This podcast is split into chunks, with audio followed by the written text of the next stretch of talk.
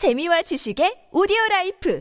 팟빵 안녕하세요. 군사돋보기입니다. 우크라이나군이 러시아군의 본격적인 방어부대가 배치되어 있는 헤르손주 드네프르강 이남 지역으로 믿어지지 않는 빠른 진격을 성공시키고 있습니다. 지난번 킨번 반도 상륙작전 성공에 이어 11월 15일 우크라이나군이 이번에는 가장 러시아군의 반격이 치열할 것으로 예상되던 지점 중 하나인 헤르손의 맞은편 스라핀스크를 향한 도하작전을 성공시켰을 뿐만 아니라 이 스라핀스크를 탈환하기까지 했다는 믿어지지 않는 전과 소식이 여러 OSINT 보도를 통해 전해지고 있는데요. 놀랍게도 러시아군은 대놓고 강을 건너오는 우크라이나군을 전혀 막지 못 못한 것은 물론 이 지역을 넘어 더 남쪽에 크림반도로 향하는 도하 지점까지 우크라이나군에 빼앗기고 있는 상태라고 합니다. 이 정도면 공포에 질린 러시아군이 우크라이나군이 진격해 온다는 소식을 듣자마자 기겁을 하고 달아나는 수준이 아닐지 의심되는데요. 적은 수의 병력이 이 지점들에서 방어선을 지키고는 있었지만 우크라이나군의 거칠 것 없는 진격 앞에 물러날 수밖에 없었다고 합니다. 현재 스라핀스크를 탈환한 우크라이나군은 그대로 E97 고속도로를 따라 남하하거나 동쪽 올라프리스탄에서 이어지는 P57 고속도로를 따라 남하의 크림반도 입구 중 하나인 아르미안스크에 경기계화 부대들을 투입시킬 경우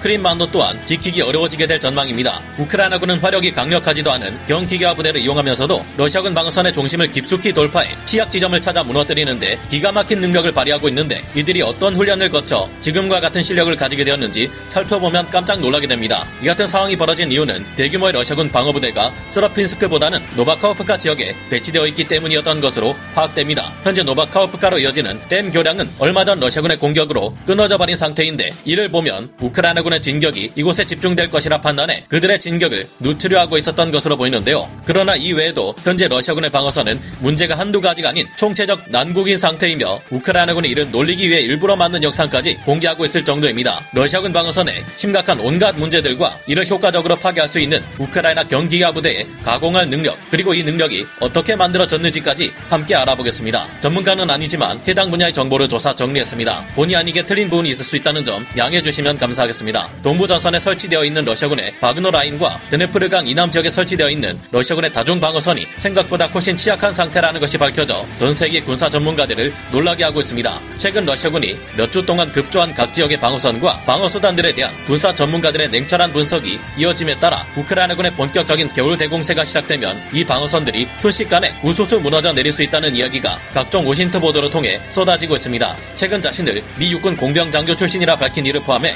많은 OSINT 전문가들은 이처럼 도로 주변에 아무렇게나 불쑥 올라와 있는 한심한 러시아군의 급조된 벙커에 관해 한결같이 쓴소리를 내놓고 있는데요. 이것은 이동식 벙커 일종으로 콘크리트 pillbox라 불립니다. 이 벙커는 헤르손 전선의 외곽에서 발견되었는데 사실 이렇게 덩그러니 바깥의 형체를 다 드러내는 식으로 설치하는 것이 아닙니다. 이 사진은 2차 대전 시기 사용되던 영국의 타입 22 콘크리트 pillbox인데요. 내부에는 철근이 내장되어 있으며 보시는 것처럼 땅 속에 일부를 묻어두고 주변을 방벽으로 둘러싸 방어력을 높여 놓았습니다. 이 콘크리트 pillbox는 콘크리트 방벽의 두께 또한 60cm에 달하는데요. 있는데요. 그런데 이와 비교해보면 현재 러시아군이 대량으로 방어선에 설치해 놓은 벙커의 상태는 한심하기 짝이 없습니다. 여러 OSINT 전문가들은 러시아군의 콘크리트 pillbox 외벽의 두께가 고작 20cm도 되지 않는 것으로 보이며 내부와 외부에서 찍힌 사진을 보면 공장에서 급히 제작된 탓에 충분한 양생 기간을 가지지 못한 것으로 보인다고 분석하고 있습니다. 이미 파괴된 러시아군 콘크리트 pillbox의 상태를 보면 철근이 들어있기는 한데 너무 얇아 철사처럼 보일 지경이며 이 안에 있었던 러시아군 병사들은 살아남지 못했던 것으로 알려지고 있는데요. 이 같은 상태의 러시아군 pillbox box는 우크라이나 보병들이 운용할 수 있는 저화력 무기에도 쉽게 파괴될 수 있어 보입니다. 미국 제 마크 19 유탄 발사기에서 발사되는 M430 이중 목적 고폭탄은 균질 압연 강판의 경우 63mm의 관통력을 가지고 일반 콘크리트의 경우 500mm까지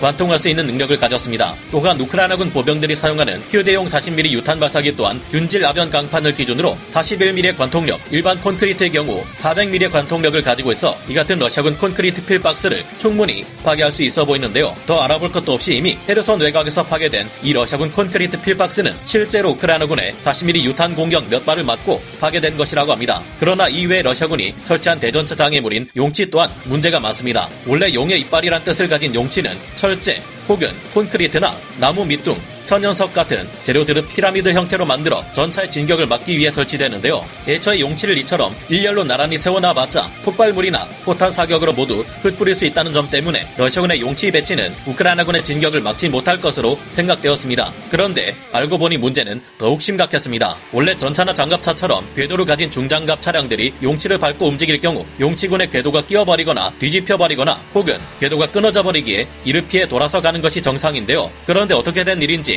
이 우크라이나군의 BMP-2 장갑차는 아예 대놓고 러시아군이 용치를 깔아놓은 도로를 찾아가 일부러 용치를 밟으며 드라이브를 즐기고 있습니다. 그러면서도 궤도가 끼이기는커녕 마치 제가 어릴 때 촌에서 외삼촌의 코란도 차량을 타고 덜컹거리며 시골길을 달릴 때와 큰 차이가 없어 보이는데요. 문제는 러시아군이 깔아놓은 용치들은 대전차 용치로서 기능하기에는 너무 작고 쉽게 파괴되어 버리는 약한 구조물이었다는 것입니다. 우크라이나군 공병 관계자들의 언급에 따르면 러시아가 급조에 대량으로 만들어낸 콘크리트 용치가 너무 작고 가벼우며 약하다 보니 전차는 고사하고 장갑차의 진격 또한 막을 수 없는 것이라고 합니다. 문제는 우크라이나군의 겨울 대공세가 임박한 지금 상황에서 드네프르강 이남 지역의 러시아군 다중방어선과 동부전선 최고의 보루인 바그너 라인에 이런 러시아군 콘크리트 pillbox와 용치들이 대규모로 깔려 있어 이미 조치를 취하기에는 늦었다는 것입니다. 바그너 라인은 루한스크 북서부 지역에 설정되어 있고 그 아래 도네츠크 주 위에 러시아군의 방어선이 형성되어 있는데요. 이 방어선들을 최고의 보루로 설정했다는 것 그리고 헤르손 전선의 드네프르강 이남 지역에서도 이미 우크라이나군이 상륙해 크림반도 서부 지역 여러 곳에서 폭발이 목격되었다는 제보가 들어오는 등 본격적인 공격을 시작하고 있다는 점은 정말로 러시아군이 2월 24일 개전 이전의 영토만으로 만족해야 한다는 것을 뜻할 수도 있는데요.